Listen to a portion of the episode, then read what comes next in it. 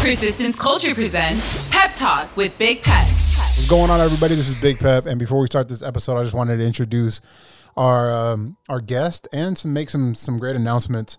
So, first off, we want to thank everybody who's been tuning in. It's been a great ride, and we just keep getting better and better. Um, I hope you guys also enjoyed the last podcast where Juan and me we got to just let you guys know what we've been doing. How you know sometimes life's happen happens, and you know we've been busy, but it's all just you know part of the part of the ride. You know he's been he's been working on his new merch line. Obviously, I, I've been doing a lot of stuff with you know the security world, but we were able to get a couple episodes in, and this episode is is going to be a, amazing and motivational because we got to sit down and talk to David Figgs. He is a 24 year old business owner, owns one of the one of the most popular gyms here in Southern California called the House of Gains. He talks about his his idea, his struggles, his motivation. I mean, this kid had the idea at 19 while he had a full ride scholarship to Cal State Channel Islands to pursue this business. And while having a full ride, he actually decided to not keep going to school and decided to actually take out a damn near half a million dollar loan and open up a gym. And his story is incredible. His vision's incredible. You know, he talks about, you know, the support of his uh, of his parents, support of his wife, and most importantly, what I love the most is he gives a lot of um, gives a lot of pointers to the young people, and he also shares a lot of gratitude. More importantly, having a gym, he has a lot of members, and the credit and the love that he gives to his members at the gym is amazing. So, without further ado, thank you guys for uh, tuning in. And as always, tell a friend about Pep Talk. Thank you to our sponsor, Persistence Culture, as always backing us, and also Big Dogs Only. Um, ladies and gentlemen, Mr. David Figgs. Every time we start, we always uh, end up going with like, you know, just talking beforehand. I think the biggest thing that I want to ask is why? Hold on, how old are you? Uh, 24. And how long has your gym been open? Uh, three and a half years now. So you opened it at 21. Uh, yeah, 20. I was like, well, I started the process at 19. We got open at like 20 and a half. Bro, at 19, you had the balls to open up a fucking gym. Yeah, That's crazy. that was nuts. No pun intended. It was nuts. yeah.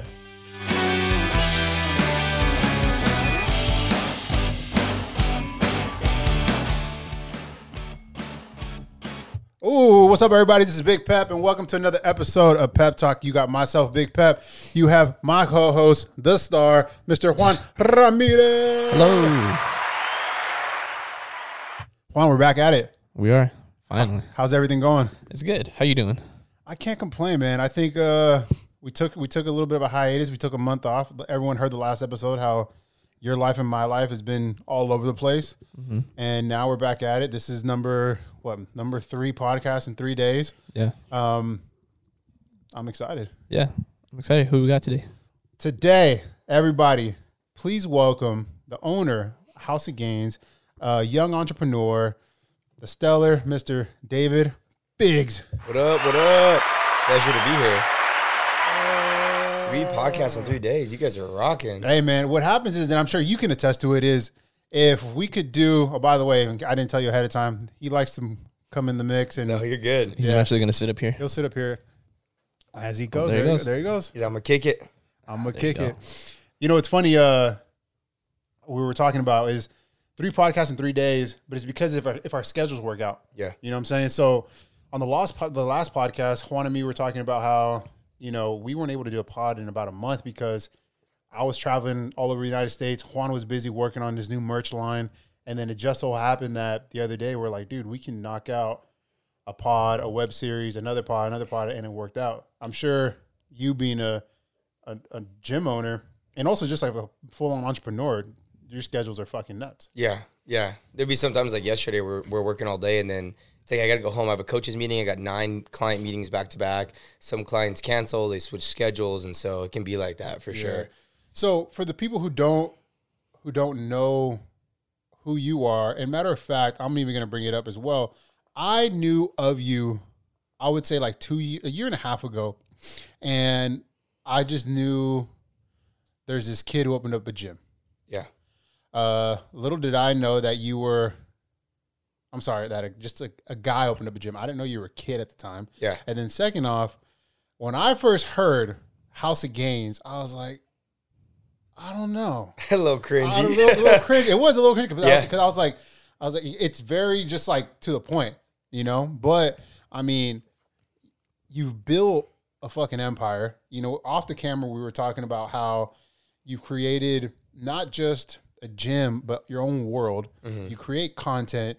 You're a motivational person. Um, but give us a backstory. Give us uh, where are you from. You know, how'd you get into this business? All that good stuff. Yeah, I'll try to break it down quick. So, uh, born and raised in Hueneme, well, Oxnard basically. We went to school in Oxnard. So, um, yeah, I grew up, and then uh, my parents were always like uh, very big into school. Like my mom worked at the city, my dad worked at the city, and then but my uh, my mom's parents and even my some of my dad's parents too were entrepreneurs. So business owners, like my grandpa owned liquor stores and and other appliance uh, businesses and stuff like that. So growing up, like there was always an influence of like wanting to be a small business owner or being a on, entrepreneur. And so, uh, yeah, my parents always pushed me to like do really good in school, like go to school, pick out what school you want to go to, um, like the average college shit. So like go do a college tour, go look at schools you want, apply to them. When you get in, you kind of can pick from what schools you want. Um, and then the tables turn. I got a full ride scholarship um, to CSUCI to Cal State Channel Islands for business. So there's only one out of eight eight thousand students who get that every year. Oh, wow. So yeah, so like with that came like a lot of responsibilities. You have to keep it 4.0, so like basically like 100% straight A's. Um, I have to like go to all like I go to the president's house, do all speeches for their donors, like all that type of stuff. So um, I got really comfortable being in like a more like uh, pressure setting at like 18 years old. Um, but either way, so I was in school, but I always had this feeling like school just wasn't for me. Like even though I did good in school, I think school is just like a lot of just following directions, and which I there's no it's not that hard to follow directions. So um, went through school, and then like around my sophomore year, I started really heavy getting into uh, Andy Frisella. So if you don't know Andy Frisella, he owns First Form and a bunch of other companies now. And uh, in high school, I was like really into his uh, into an entrepreneurship group, um, which Andy was in, and I like latched onto him. Like some people love David Goggins, some people love like Nick Bare, Yeah. and like those are all really cool dudes. But Andy was like my like he was the dude who kind of kept me on straight. And uh, I listened to an episode one day on the way to school, my sophomore year in college, and he basically was just like, "Dude, whatever the fuck you want to do, like reevaluate your shit and like go after what you really want to do." And so I was like, "Damn, like I really don't want to be in school. Like this is terrible." But of course, my parents are like, "You have a full ride scholarship. Like you would be dumb to like drop out of school." Yeah. So I was like, "Well, like let's be reasonable. You're probably right." Um, and so I was like, "Well," I told him, "I was like, I want to, I want to take school off. I want to open a business." And my mom, even though her father was an entrepreneur, she was like, "You're crazy." Like, and basically, she hates when I tell a story because she thinks she didn't say this, but my dad and my wife, my wife can attest to it. She basically was like, um, "If you open a business and you stop school, like get out. Like I'm basically kicking out the house. We're not going to help you anymore." So I was like, and then my dad was more like, well, I don't agree with this, but if you come up with a business plan, like, you know, show us that you're ready and like we'll basically allow you to like stay at the house. And like I think that they were like, ah, this kid's like really not gonna do And that. you were 18. I was uh 18 or 19. I don't know. I was a manager re- in retail at the outlets at the time, so I had to be at least 18. Okay. So, um, yeah, so I came up with a business plan um, with a little bit of help. My dad, he like kind of helped me through. Like I didn't know how to use Excel, so like he kind of helped me make it. I was like, dude, I don't know how to make a business plan, but I know what the fuck I want to do. So he helped me a little bit with that, and my mom was like, oh shit, like he's about it. And so like as the months went along, and it took a year to get all the expenses down to like find out where we were gonna have a business at. Um, she was like, damn, like this kid's like really about it. During this time, were you kicked out, or were you still living in? The No, I was still living at the Okay, house. Well, okay. because I was still in school. Okay. And so at that time, like my parents really, like, they didn't think I was going to take it that serious. So I actually went to the president of the college and I was like, hey, like I know I'm like the only kid who has this and it's a pretty like prestigious thing. Like, would it be cool if I took a year off of school? And they were like, uh, no, like you couldn't do that.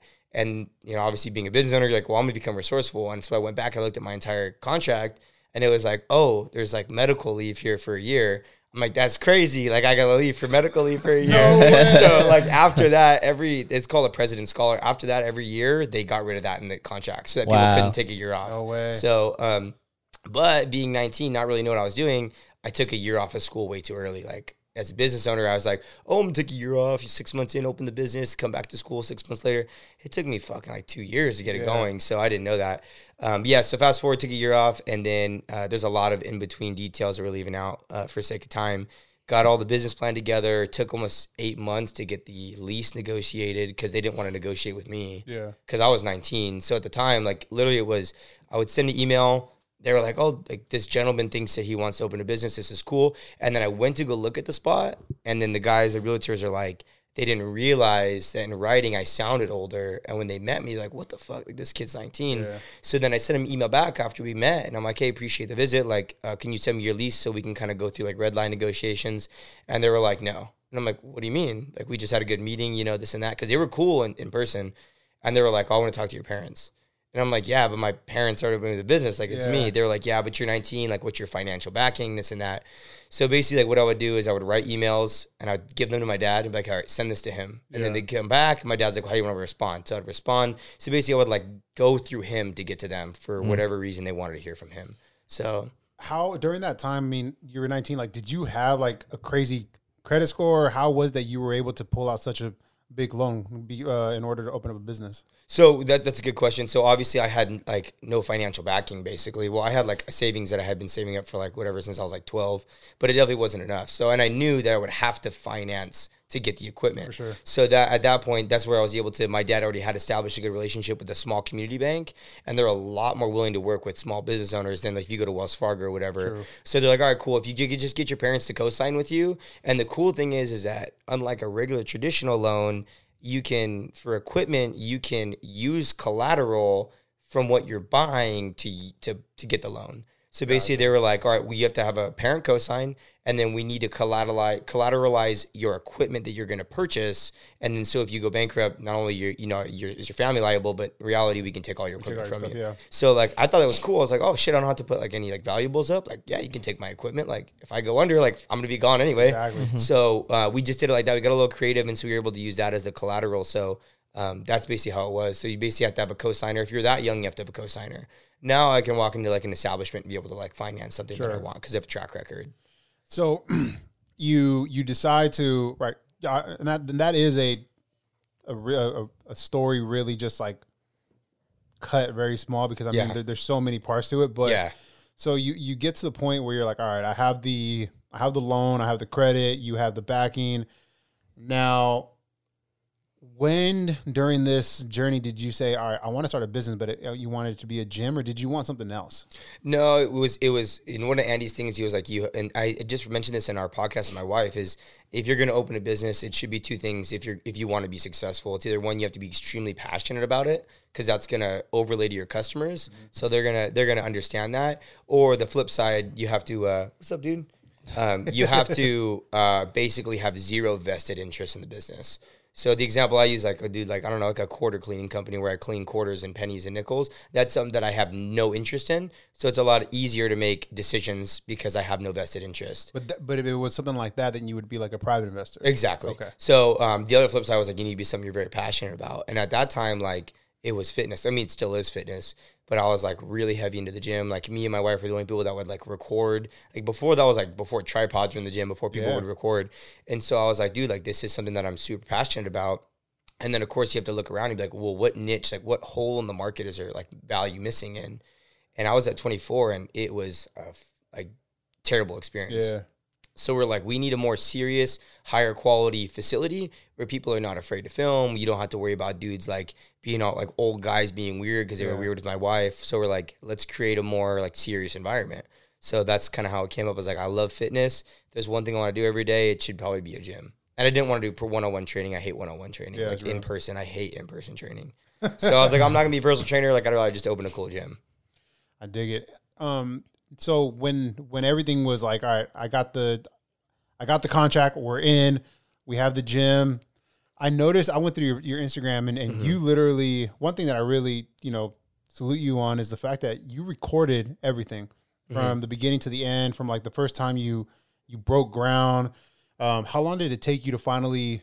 I guess two part question. How long did it take you to to finally get the gym the way you wanted? And then two, was the number that you originally thought on how much it was going to cost how much over was it? So we actually, so we actually, I underestimated. So, um, well, no, I overestimated. So one thing, like my dad working in the city is like with budgets. He told me like whatever your business plan is, always put a twenty percent contingency on top sure. of that. Always. And as a kid, like I didn't know what the fuck that meant. So him teaching me that was really important. So what I thought was going to cost uh, like two hundred fifty thousand, so like whatever it was, or three hundred thousand, so two hundred twenty five to two hundred fifty thousand for equipment, and then additional fifty thousand for costs um, he was like, dude, put a 20 percent on top of that. So I overestimated. I was like, okay, it's probably gonna be like 350,000, 325,000, and we ended up coming in way under because we did most of the work ourselves. So like we have, there's a lot of videos I haven't posted that I have. Like my mom's posted them on her Facebook of like me and uh, some of our friends like scrubbing the floors. We sealed all the floors. We did everything ourselves. Like we've built all the platforms ourselves. Think he likes me. That's cool. He does. Um, so we built the platforms ourselves. My uncle came down. He helped me because he's a painter. We painted the whole gym. We did all the bathrooms ourselves. So like we probably saved anywhere between fifty to seventy five thousand in, labor yeah. costs. So and that's the part about being an entrepreneur. It's like, dude, like I can't be like, hey mom, can I have fifty thousand dollars? Like you're gonna have to put in work. And my mom and my dad, dude, they helped me paint. They helped me do the floorboards. Like they were all about it once they saw that I was about it. And so they helped out. Like my mom's at the gym right now, so like she's there working the front desk for us. No way. So yeah, they, she loves to help out like whenever she gets a chance. So uh, it's there's a lot of uh, elbow grease that you can save a crap ton of money if you do it yourself. Um, biggest. I was in. A, it's, it's a very broad question, but I mean, from when you opened it to now, what's like the number one uh, takeaway that you that you had? Like the one, like number one lesson that you've learned. Um, is uh, uh, probably probably learn learn as much as possible. So like that's broad. I like that statement because you can learn from your customers, you can learn from other entrepreneurs. Um, but I think the biggest thing is learning from your customers. So like the biggest thing is that there's a lot of things that, and this is something me and my mentor talk about that I've helped him in his business, which is a lot of times what you want is not what your customers want. So like we have a lot of power lifters and like right now they're like on a huge carpet binge. They have to have carpets to deadlift. Like because they use carpets in competition. Gotcha. And so to me, I'm like, homie, they've been powerlifting for 25, 30 years without carpets. But like, you really don't need a carpet. Yeah. But do these guys, like, I had one kid come in with a 12 foot carpet the other day and, and used it. Like, if these kids are that serious that they're going to go to Home Depot, go get a carpet, come bring it into the gym and use it, I'm like, that's something that I should provide for them. Yeah. So what I want is not what, like, what they would want necessarily. So that's a big thing is you just got to learn because your customers will tell you exactly what they want. What about the what about like the payroll side and all that? Like, did you have did, did you understand that going into it as well? Um, I knew that. So that's another thing that we underestimated on. Like one thing that we we set on was like be very conservative with the numbers of members you have. So whatever you think you're going to have, like let's just say the first month you think you're going to have 50 members, say that you're going to have 25. Because if you overshoot that, then you're in a good financial position. If you are way like, oh, dog, I'm gonna have 100 members and you end up with 20, you're fucked. So that's one thing that we did was like I knew that we weren't going to break even in terms of numbers until two and a half years in. Gotcha. I was like, I know that we won't make money until two and a half years in. Fast forward five months, we like tripled what we thought we were going to do. So we thought like in five years we were going to have in our five year lease term. I was like, dude, if we have 450 members, we will be solid. Like if we have in five years, if we can accumulate that, Yeah. we're like what two and a half? I mean, three years in, three and a half, we have like 800. No way. So yeah, we're like way past the national average in like members per square foot, dollars per square foot, that type of stuff. You know, I, I just realized four years ago you opened it. That means that you were in the midst of COVID. That was uh that was uh depending on how you look at it, it was a fun, it was a shitty time, it was like it was everything. We could write a whole book on that, dude. So so uh, let's let's get into it real quick because since it's privately owned, Yes. were you able to keep it open? Uh technically no. So like But at the end of the day, everyone had like their secret ways of getting. I mean, it's not just your business, but we've had multiple people who came in. Whether it's uh, who else was did they? Um, he owns that open gym, the one that was the one that had the the big open at the top. Oh, And Jared then- Wilson. Yeah. yeah. yeah, He did the same thing. Like everyone had like you know secret workouts or private workouts or something. Yeah. How how did that work out with you with uh with COVID? Like, were you able to keep it open or not? Or was so we basically opened four months before COVID. And Wow. so at that point we were still like negative in rent. So we had to pull a line of credit to help me backfill my rent because I couldn't afford the rent yet. Yeah. Which I expected. Um, and then COVID happened and like dude, when COVID started, like we were all like, bro, we just gonna drop dead. Like really no one when it first started, no one knew what was gonna happen. Yeah. So we closed down And then after about a month and a half, eh, I got forced into a corner, which like I'm, I'm sure hundreds of thousands of businesses were, which are like, dude, I just opened this business. I have no money. Like it's either like go open or you fold. Like that's it. And I had a loan, and I'm like, dude, like I know I would rather fold on a loan when I'm 20 than fold on a loan when I'm 50 because it's gonna affect my credit earlier. But uh, I was like, I'm not gonna fold. Like that's just not gonna happen. So we sat down, we looked at the numbers, and we are like, dude, this shit is like not as bad as what we think it is. And so, and there was a lot of people who were like, dude, just like, we're just open. Just like, I need a gym to go work out. Bro, I literally had veterans that were calling me. Like, we have people who told us, like, dude, if, if I don't work out, like, I'm going to kill myself. For like, and they were serious. Like, we, and that was a burden that we had to take on, which was like, dude, if we don't open this business, we're going to have members that like may commit suicide, things like that. And so, um, it was a crazy story. So we, we turned into a 24 hour facility because before COVID, we weren't 24 hours. So we became a 24 hour facility. I called up our police chief, which he's a piece of shit, and I hope he sees this and he knows this. I, I, I filed a lawsuit against him because he's a piece of shit. Um, and I, I don't care about him like hearing this or whatever. And at the time, he was a good dude, and he was like, you know, David, if you're gonna be a 24 hour facility, that's gonna lay out like less people. It's not gonna be as packed. Like, um, we understand you're like the only gym in Hueneme. Like, you know, go ahead and open, Yeah. and I got your back. Like, and at that time, it was like, all right, cool. Like, I got a verbal con- confirmation from the police chief that like nothing's gonna happen. So we opened up the next day, and of course, it was technically earlier than Gavin Newsom's, you know, bullshit plans. So we opened up, and then next day he calls like, hey, "You got to shut down." I'm like, "You just told me I can open." He was like, "Yeah, dog, I just gotta do my job, bro. Here's a cease and desist order." And I was like, "Fuck you, dude." I'm like, "You like showed your true colors." Yeah. So at that point, it was like, you know what, dude? Like, it's on. Like, I'm not gonna do this shit. So um, we stayed open. It was us, BSF, and then like one other gym, I think, and they were like super low key. And dude, we Were, you, got were you guys getting excited? dude we had i have videos of the amount of times that police officers came in they and this is like no joke they sent personal investigators from the city and from the county and from the da's office so three different personal investigators that followed me and my wife around everywhere we went and took pictures of us they would sit in the parking lot like I don't know, three or four blocks over, or three or four stores over, with a huge camera and take pictures of us coming in and out of our business. They would follow us places. They would follow us home, like they were like in their police in their uh, city cars, and they basically were building like a hundred page document to sue us. So they were like they were building this like For, basically for, for, for having a gym open. for having a gym open, like during the most important time to be healthy, Yeah. right? So, um, and then we got our lawsuit from the county. We got all the cease and desist orders from the sheriffs and then from the city. Um, and so that's when we tarped up our windows and we are like, all right, well, let's just tarp our windows up. And then after like about a month or two, we were like, you know what, dude, like, I'm a very big believer in standing for good values. And I'm like, dude, I think that this is the right thing to do. So I'm like, fuck it. So I took all the windows down and I was like, dude, if I opened up the and the sheriffs would come, be like, dude, come work out, bro. Like, you know where I'm at. If you want to sue me, you know where I stand. So we were getting fined. It was like twenty seven fifty or three thousand dollars a day to stay open. So that was our fine. It was three k a day, and so we stayed open for whatever it was, eight months.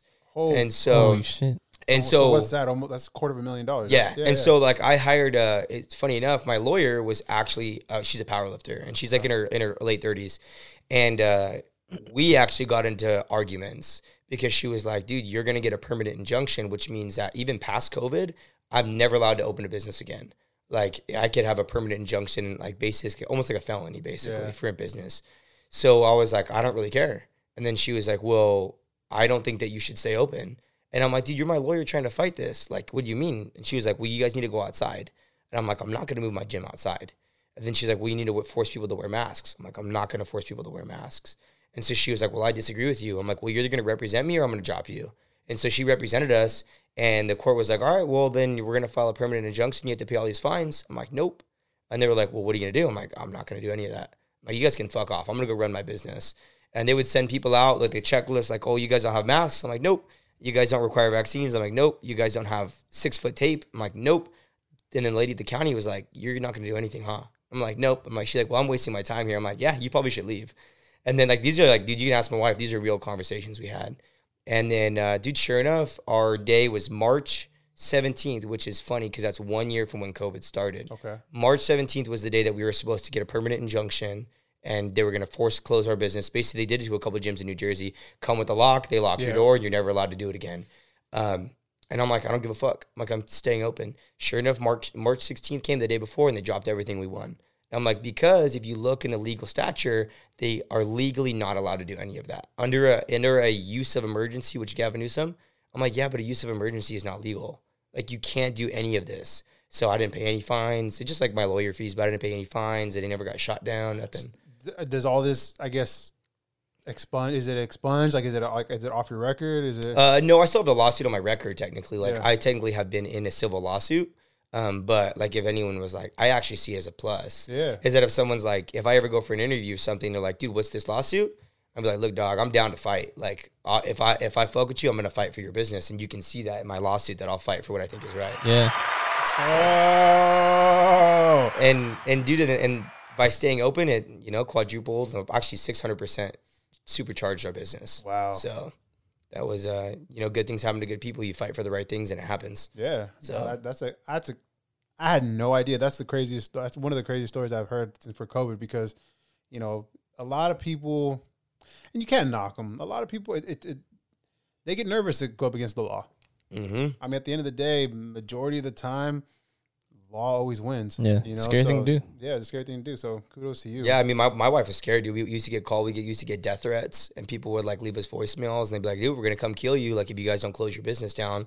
Like, people would leave us voicemails. They would follow us. Like, dude, they would come outside, take pictures, follow us wherever we go. Like regular civilians, like people. Jeez. And so my wife was like a little wigged out. She's like, "I don't really want to be here because people would call us and like leave us death threats and stuff." And I'd be like, "Dude, you gotta do what's right." yeah. So um, it is what it is.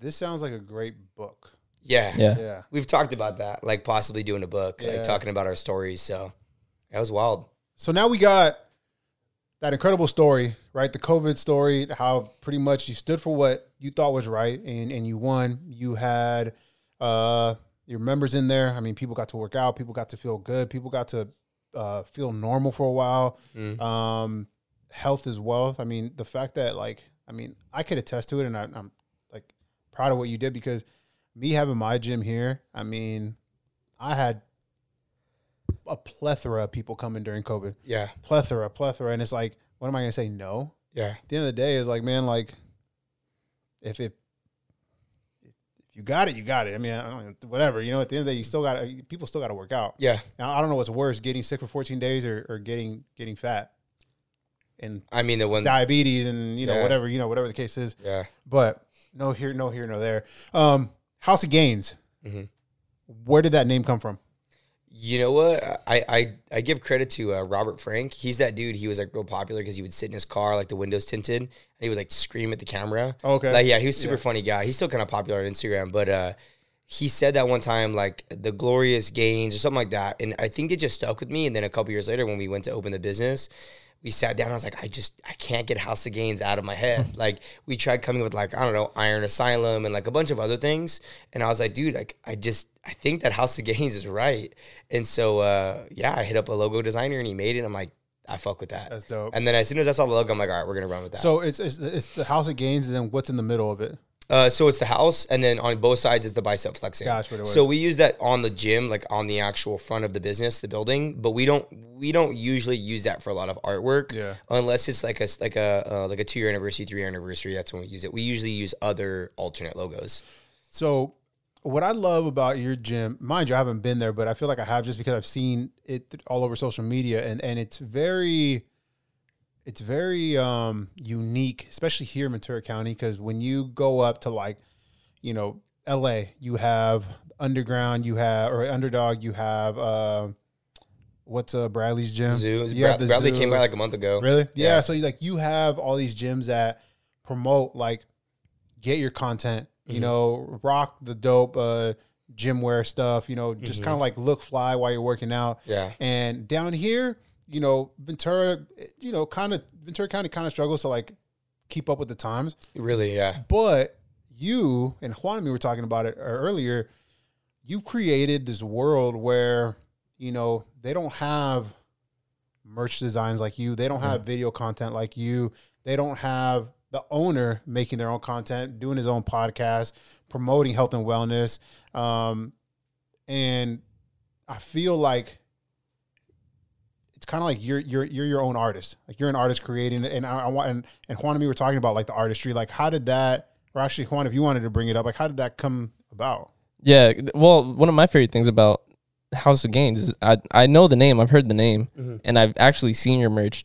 everywhere around That's. Ventura. That's cool. but I never knew it was a gym because you just do so many things that are outside of the world of gym that you could wear normally. Like my favorite one is the cane shirt. Oh, dude, we just redid that one. Yeah. People love that one. I've seen that so many times, and every Yeah. time I see it, I'm like, oh, it's cane shirt. And then I look, I'm like, wait, House of Gains, what is that? Yeah. And I had no idea until Pep and I started talking about this podcast. So, yeah. so it really just takes like an artistry from you. You're more than just that young entrepreneur that you started as. Yeah, yeah, we, we've definitely evolved. Um, like I think in business, it's really important. Like if there's no demand for something, then you shouldn't do it. So like there, it wasn't like we never came up with apparel until people started asking for it. So it was like one of those like I see a lot of people like they start apparel brands or like um, other things, and it's like well, no one wants to buy that. Like no one's asking for that. So like until people started really asking for it, I'm like, all right, cool. And then just kind of like our business, we're like, we don't want to, we don't do half-ass shit. Like I mean, how many gyms do you go to? Like I won't call any of them out, but like it's just block varsity letters in their name. Yeah. You know, like I'm not gonna wear that shit. Like I don't want to wear that. So um, we got together with my graphic designer, who's my best friend's sister. She's the one who did our mural at the gym. And I was like, dude, I want to come out with some like actual cool shit. So we would just take the logo and we'd spin it off, and then we came up with Lift Local. And Lift Local actually happened during COVID because a member went to a gym during COVID and was like, he posted on Facebook, he was like, I'm never gonna sh- go to a big box gym again. I'm always gonna lift local. And then I was like, dude, I fuck with that. and so we took that and we do we copyright it, we copywrote it, we got it patented. So like Lift Local is No ours. way. So there's Wow. a TM on it. So if anybody else like in the fitness world uses Lift Local, like that's ours. That's amazing. So and and the goal behind that is to create. Uh, it- it's in the future. I don't think we have the demand for it yet. Our goal with Lift Local is to create either a nonprofit or a for-profit business that gives back its profits to local gyms. So we would collab with someone like a Zoo Culture or like a local gym, Yeah. create a design, sell the shirt, and then give them the profit to help support local gyms. Nice. So that's what Lift Local kind of stands for. And then we just took that. We're like, all right, let's make some cool ass designs with it. So every couple of months, my wife and my uh, my wife and I, and then our designer sit down. We're like, all right, like what's hot right now? It's summer. Cool. Let's do a summer drop. Like when Canes, we did that Cane shirt when Raising Canes opened here. Yeah. We're like, dude, we should fucking make a remake of this logo. Like that's dope. So it's kind of Yeah. how we did it. Damn. has has has anybody ever hit you with like a cease and desist because of like the design at all or anything or no? No, like that's the one thing that I learned from business school, like getting a business degree, is that we I did business law. Is that uh, the logo has to be like seventy percent makeup of theirs, which it is, like it's almost identical. Yeah, yeah, yeah. But you have to be in a competing industry taking business from them. Uh, so like um, if you were in the food industry, if I was making chicken sandwiches, it'd be like, yeah, dog, like definitely, would, Yeah. definitely would have an issue. that's so, so funny. yeah, And then another thing about you is, man, you you're not scared to get in front of the camera. Mm-mm. You know, a lot of a lot of owners sometimes like to be behind the scenes, but you are very much all up in the camera. You're you're you, you have great skits. You're very motivational. where Thank did, where does that come from? You know, I don't, I don't know, dude. I just, I even like in school, I was never afraid to like be the first one to do a project or like to give speeches. And mm-hmm. then in college, like having to give, like I would give speeches in front of like the top donors. Like this dude just gave a hundred million dollars to the school. Like these tables of old billionaires, like, and I would give speeches to them or whatever it might be. So I think like through those experiences, you build the confidence to do that. And then a lot of it's out of necessity. I'm like, dude, like no one's gonna do. I need to do this, or else my business is gonna fail. True. So I'm like, I, I need to learn how to how to be comfortable in front of a camera. And then I didn't have the money to, to pay someone, so I bought my own camera, learned how to edit, learned how to do all my own videos, and then um, now we're fortunate enough to have enough revenue to be able to have someone who helps us with that. So, and I've slowly, if you notice, I've slowly gotten my wife in front of the camera. Yeah. And then the new girl that we're hiring, she's coming on on Monday. I'm hopefully going to get her on camera as well, so that it's not just me only. I want them to be a part of it. Sure. So, And that's and that's another thing that I was going to bring up is I mean, you having your wife is she also is she is she part owner? No, no so I'm 100% owner. We got married, so technically, if something were to happen to us, she would take ownership. But I have 100% shares of the But business. but she's but like I said, like you don't. There's some own there's some owners that like don't want to put their partners like in the mix. You're you you have her out there. You're you're putting her out there, and I, I I I love that shit because I love like when I get to have the opportunity to like, in a sense, like show off my wife or like have Yeah. her right next to me. Is it's it's it's exciting. So, like, what made you want to bring her in the mix as well and have her like in in the front with you guys with the House of Gains? Well, um, I mean, you can't run a business without like you have to be able to fill in um, your weaknesses. And so one thing that she's really good at is she's extremely creative. So like one of the things it's like we just redid our restrooms, And so like our restrooms are a lot more like you've probably seen them like they have the color mirrors. Everyone Yeah. takes pictures on them now. So like I was like, hey babe, like we need to improve this type of the business, like this part of the business. I think we our restrooms are lacking. And she comes in, she's like, all right, let's do these light up mirrors. Let's do this paint. Let's do this color piping in the middle of the wall. Let's do this bench where people can sit on, but it has to look a certain aesthetic. So that's where she comes in. That's sick. So like I'd be like, hey babe, we need to post hours for holiday hours. She'll go and she'll make all kinds of gifts on Canva.com. She'll make gifts and she'll make the posters and she does like that. She is really good at that stuff. That's dope. So and then of course, like, dude, the number one complaint we get about our business, or the number one reason people don't come at first, is because they think it's intimidating. So I'm like, well, I need to get a female on camera, especially one who is uh, like his, Hispanic, Latina, someone that people can relate to, Yeah. which she is. And so she getting her on camera has helped a lot of people like feel more comfortable coming into the gym. Nice. And then not only that, like, dude, I want to see my wife grow. I'm a, I'm a really hard driver. Like I work, work, work, and I need her to come with me. yeah. I'm like, I can't let you sit back seat. Like, you got to be front seat with me. Like, and so I pushed her to grow a little bit. That's dope. Yeah. I really I, It's amazing. Yeah. What uh what's the what's the, what's the plan now? I mean now now you what you're going 4 or 5 years into it now. hmm You you're celebrating what? 4 years? 5 Uh, years? four. No, we just celebrated three years. 3 years? Yeah. So So are you planning on expanding? yeah. So that's kind of what we're in the mix for. So like that's why we're bringing on uh, uh like a front desk, and then hopefully we can transition her to an operations manager. Okay. um, so that we can. I have my online coaching business, which I'm a head coach in. So it's a mentor of mine, and I'm his head coach. And so my goal is to bring in additional revenue from that to save up, so that we can expand to a big business. Oh, excuse me. So instead of having just um, two, I mean one stream of revenue from the business, we have that stream of revenue plus the coaching business, so we can just keep stacking bread. And then Nice. because right now, like if you've seen, like if you think the residential market's bad buying a house, the commercial is ten times worse. I'm sure. So it's really bad. So like what a, a building used to be a million five for the size that we need, now it's four. Like it's like literally to the point where it's like, dude, like it would be irresponsible of me to look at the numbers and be like, ah, my ego's telling me go bigger, go crazier. Yeah. But then like, it- well, that's irresponsible. I would end up having to close my business, and that's not fair to my members. Real. So I tell my members like, dude, we're just gonna keep doing what we do, improve on our facility now, and then keep stacking bread. And the goal is to expand down the line. Are you guys month to month? You guys are, right? That We was do zero contracts. That's what I was going to ask. Uh, I remember I remember seeing that one time. Why? Why why not at like uh I remember I used to be at 24 and, and I was like sign up for like a like a year membership or some shit like that. Why why are you guys month to month? Um, it's a it's a psychological thing. It's a psychological play. Okay. So basically, when you feel like you're not held in, you're gonna stay longer.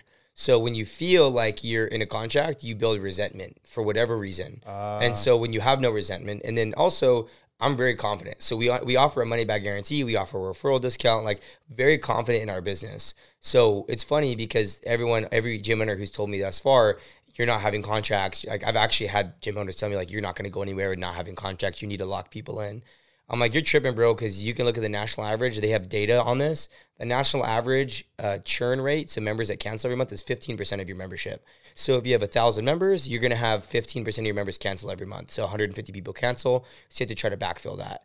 We're at I think like three percent or like 2.9%. So we're like a a quarter of what that national average is. So I'm like, you're telling me I have no contract, and homie, we're losing like maybe 10 members a month, maybe. Jeez. So like we're barely losing any of our members because we do things right. We treat them right. We give back a lot to the community. We try to do as much as possible for them, and then provide every piece of equipment like in a high quality form. That's basically what our membership is. So we just give back, give back, give back, give back. Whatever they want, we buy it. You want a new bench, we get a new bench. If you want rugs, we get rugs. If you want barbells, we get barbells. Whatever you want.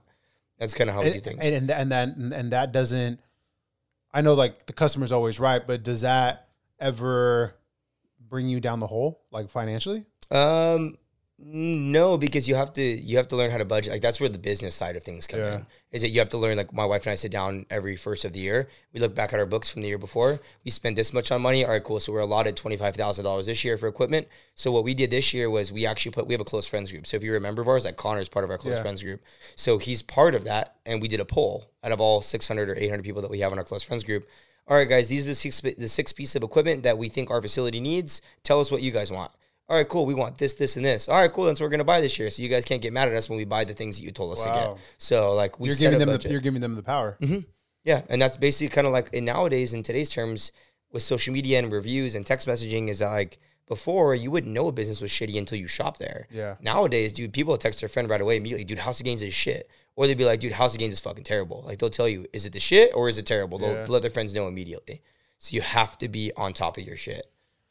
Other than the House of Gains, I also noticed that you just started up a podcast. Yes, my wife Well, and I. Yeah. So, so what is it called? Explain to us what exactly. If you listen to the podcast, what are you getting out of it? So the, the podcast is called Figuring It Out. So figuring is spelled with two G's, like like our last name. Okay. So it's it's basically because my wife and I are 24 years old, um, and we have people that we look up to, like someone like yourself who's a little bit older than us, or like Andy Frisella, like Ed Mylett. Like those are the guys that we listen to their podcasts, but they're 40, 50, 60 years old. And don't get me wrong, they're billionaires, and so they have very good advice to learn from. But it is in a way a little bit hard to um, assimilate to where they're at because no matter what, even if they're telling you relevant things, they're farther along than you. Yeah. So you're always gonna feel a little bit of a barrier to like try to understand them. And so we were like, dude, we have so many young members at our facility that we have beautiful conversations with every day on their struggles, our struggles, and like, dude, you guys should make a podcast.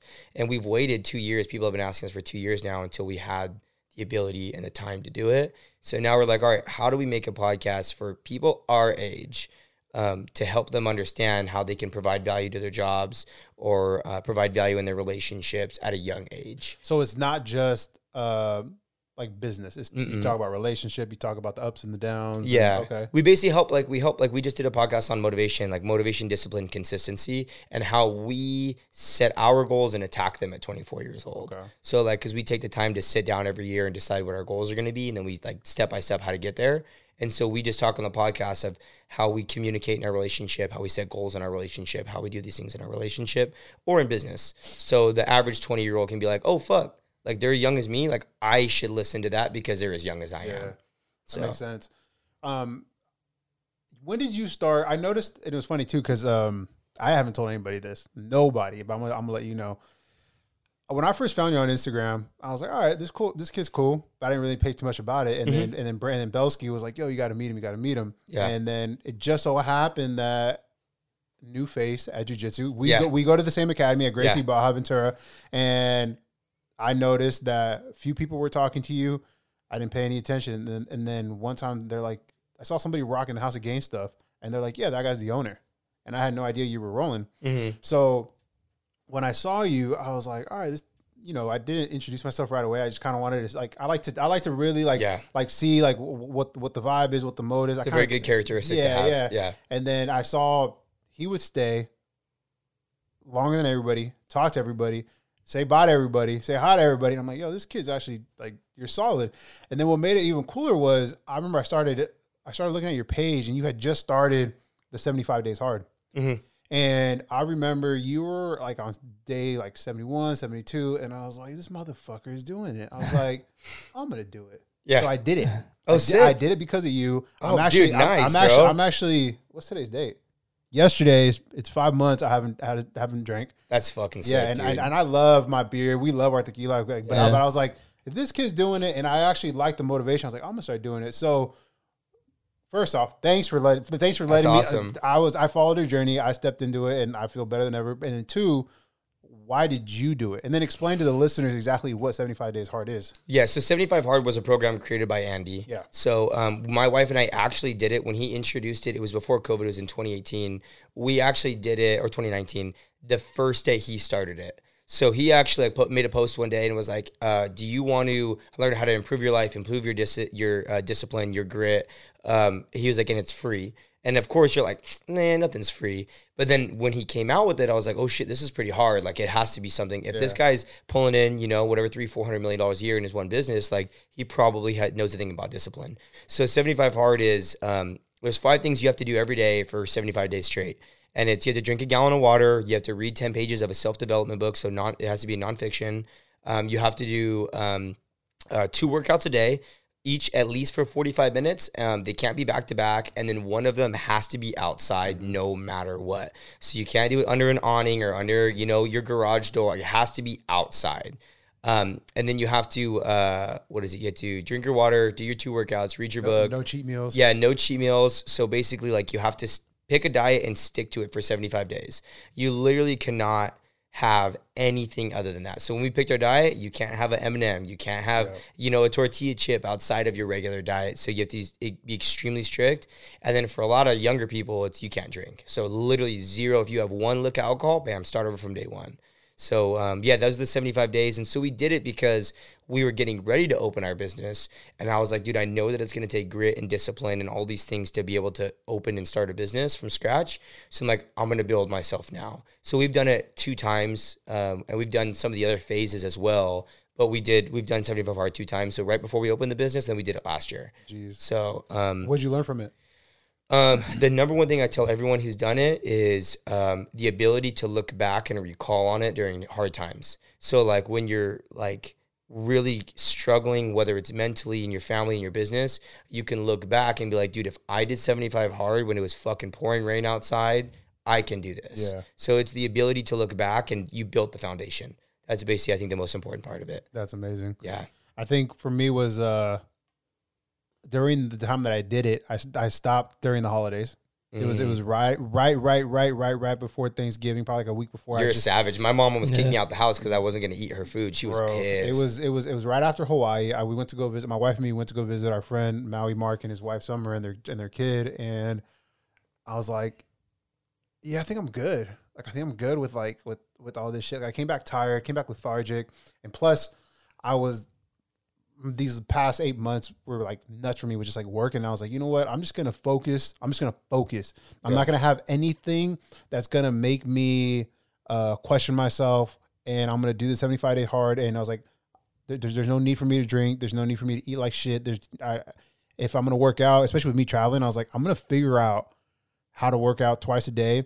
Work out in the morning, and then the second time would, would always be because I would go to venues, right? Because I do security, so what, if I'd walk outside.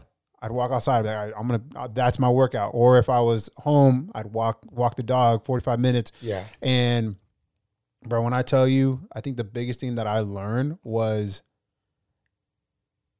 if you have no excuses and but you have a goal at the end of the tunnel, it's just so much easier to achieve that fucking goal. Yeah, when It's you the- don't create excuses. Exactly. Mhm. You know, like I remember I mean Juan would see me, I would have to I have to get up at I have to get up at three in the morning Yeah. in order to make in order for me to get to work in LA at 8 a.m. I would have to wake up at three in the morning to train from three to five to come home to meal prep, get my shit together, go to work, be there on time. Me being on time is always 30 minutes before I clock in. okay. And I did that and I was like, bro, if I drank the night before, there's no fucking way I'd be able to do it. Yeah. Yeah. You know, because then it's just like not even like, oh, a hangover, whatever, but like the excuse. Mhm.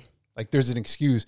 But I would I would literally I would come back home and Juan's like, How did you do it? I worked out for four days straight, five days straight. And I'm like, it's not that I like I didn't enjoy getting up that early. Yeah. I just don't have an excuse not to Yeah. get up. Ex- exactly. You know? Yep. So it's the wildest thing. Um, what exactly is the next? I know. Take away the gym side. hmm Do you want to open up anything entrepreneur? Whether it's uh your own, like, do you want to open up another business that isn't gym related, or do you want everything to be pretty much like fitness oriented? Everything's gonna be fitness oriented. Um, one of the things I've learned from Andy and Ed's group that we're it's a very small entrepreneurship group that we're in. Um, that we pay a lot of money to be in, and and one of the things that I've learned from them, and then from other guys who like are a million times past Yeah. where I'm at, um, is just focus on what you're good at and just double down on that. So like, don't don't go to something else that you that you're not good at. Sure. Because like like I said in the, in earlier in the podcast, which is don't be in the middle of like something you don't have interest in and you're kind of passionate about because that's never going to work out. So I'm just going to stick to the fitness side of things because that's what I'm really passionate about. Um, and then just double down on that. So like the goal really is to um, keep the business running how it is at the gym, stack bread, and then really help my mentor and my coach basically build our coaching business so we can keep bringing in revenue from there, so that we can just keep stacking bread in our per, in our um, our own businesses already. Um, before we end the podcast, we always ask three questions, but more importantly, where can everybody find you at social media wise, and then where can everybody find House of Gains? Yeah, so on Instagram, it's just my first and last name. So it's just David and then Figg, F I G G. Um, on YouTube, we're following the Figgs, which has our podcast on there. Um, and the podcast is figuring it out on all platforms. Um, and then House of Gains is just on Instagram, which is just House of Gains Gym. So um, I'm just gonna ask this question, right? Uh, why go to your gym versus going to a 24 hour fitness? Um, if you're looking for a more serious environment, a community of people who are also looking to improve um, the seriousness, the quality of their um, their workouts, things like that. If you're looking for, I don't want to say the the Gucci or the Louis of things, but it's a little bit higher. Like Yeah. it's a higher quality, not a little. It's a lot higher quality. And the biggest thing is if you're looking for a community of people. So I've learned so much from people. Like, dude, we just had a girl come in and she was in the military. She came in and she fucking put 405 on the bar and just bodied a 405 squat for like a set of three. And I was like, what the fuck? Or like we have girls that bench two, three plates. Like it's crazy. So you, hmm. if you want to be around, like people talk about this in business, but they don't talk about it in fitness. Which is, if you want to be, you know, the the best person you can be, well, look at the five people around you. Yeah, yeah. I'm like, but then why do you still go to that gym then? If you're around a bunch of older dudes, you're around a bunch of people who like don't give a fuck or don't take things serious. Well, then you're probably not going to be that that person who takes things serious. True. So you need to put yourself in an environment of other people. Never been to a gym before where I have someone signing up and I'll fucking have someone come up and shake their hand. I'm like, you don't even know this person. And they'll literally come up to this person that I'm signing up and they'll walk up and be like, hey, dude, my name's Gabe. Just want to say appreciate you for joining the gym. You're joining the family. Like, if you ever need anything, let me know.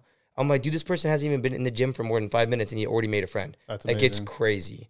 So it's if it's a, a community. Hell A community. Um, three questions. Juan, want to ask the first one? Um, going back to 18, 19, you're dropping out of college basically, Mm-hmm. um, leaving for that year. What piece of advice would you give that version of yourself? Um, damn, that's a hard one. Uh, it would probably be uh, stick to your guns. Like whatever you like, stick to your gut. Like ninety nine point nine nine percent of the time, just trust your gut feeling. Uh, because if you don't trust your gut feeling, you're probably going to end up in the wrong place. Um, and then if you trust your gut feeling, then you have no regrets. So Yeah. you you just get it done. I love it. Yeah. Um, so this is actually going to be an interesting two part question. Um, it's usually I ask the person, but since your but since your company or your, your product is House of Gains, if House of Gains, let's just say in hundred years from now, thousand years from now, it's it's done, right? It's done. But you guys have a tombstone, and it says House of Gains was blank blank blank. What three whether statements or or words would you say about House of Gains?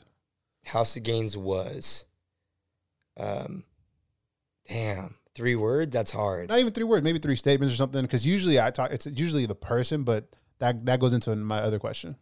Um, it probably would be um, always showing love. So we're always showing love to our members. So like that's our big, always showing love to our community, to our team members, Yeah. our, our employees, to always showing love to the members, showing love to our facility by making sure everything is upkept, well kept. Um, just always showing love, dude. That's the goal. Now, hundred years from now, you know, David Figgs, the husband, the son, the brother, the everything, was blank blank blank. Uh, I would just put himself. I was just- just one it's word? always myself. I never like, dude. I'm. It, it's one of those things. If you see me on camera when I'm fucking around, like in our videos, like we don't do double takes. Like what you see on our videos, like that's just who I am. Yeah. I am that guy, dude. Like it doesn't matter if if our gym's filled with a bunch of influencers. Or it's filled with a, a bunch of intimidating bodybuilders. Like I'm still gonna be fucking around and dancing and singing and doing what I want, bro. Because Yeah. I'm just always myself. And I'm like, dude, if if that's not uh if that's not who I am, then I'm probably gonna live a pretty shitty life. I dig it, So Dave. It was a pleasure. Thank you for being on the podcast. yes, sir. Um, Having you, bro. Thank you, my brother. And of course, everybody, if you guys are in town locally, stop by House of Gains. It is in Oxnard, California, uh, specifically more Channel Island. Port Hueneme. Port Hueneme. Port Port Hueneme.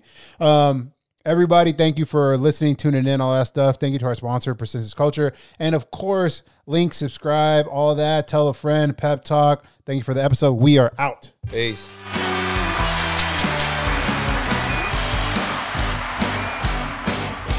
Here, get one of those soundboards. Thing's dope. Bro, yeah, we got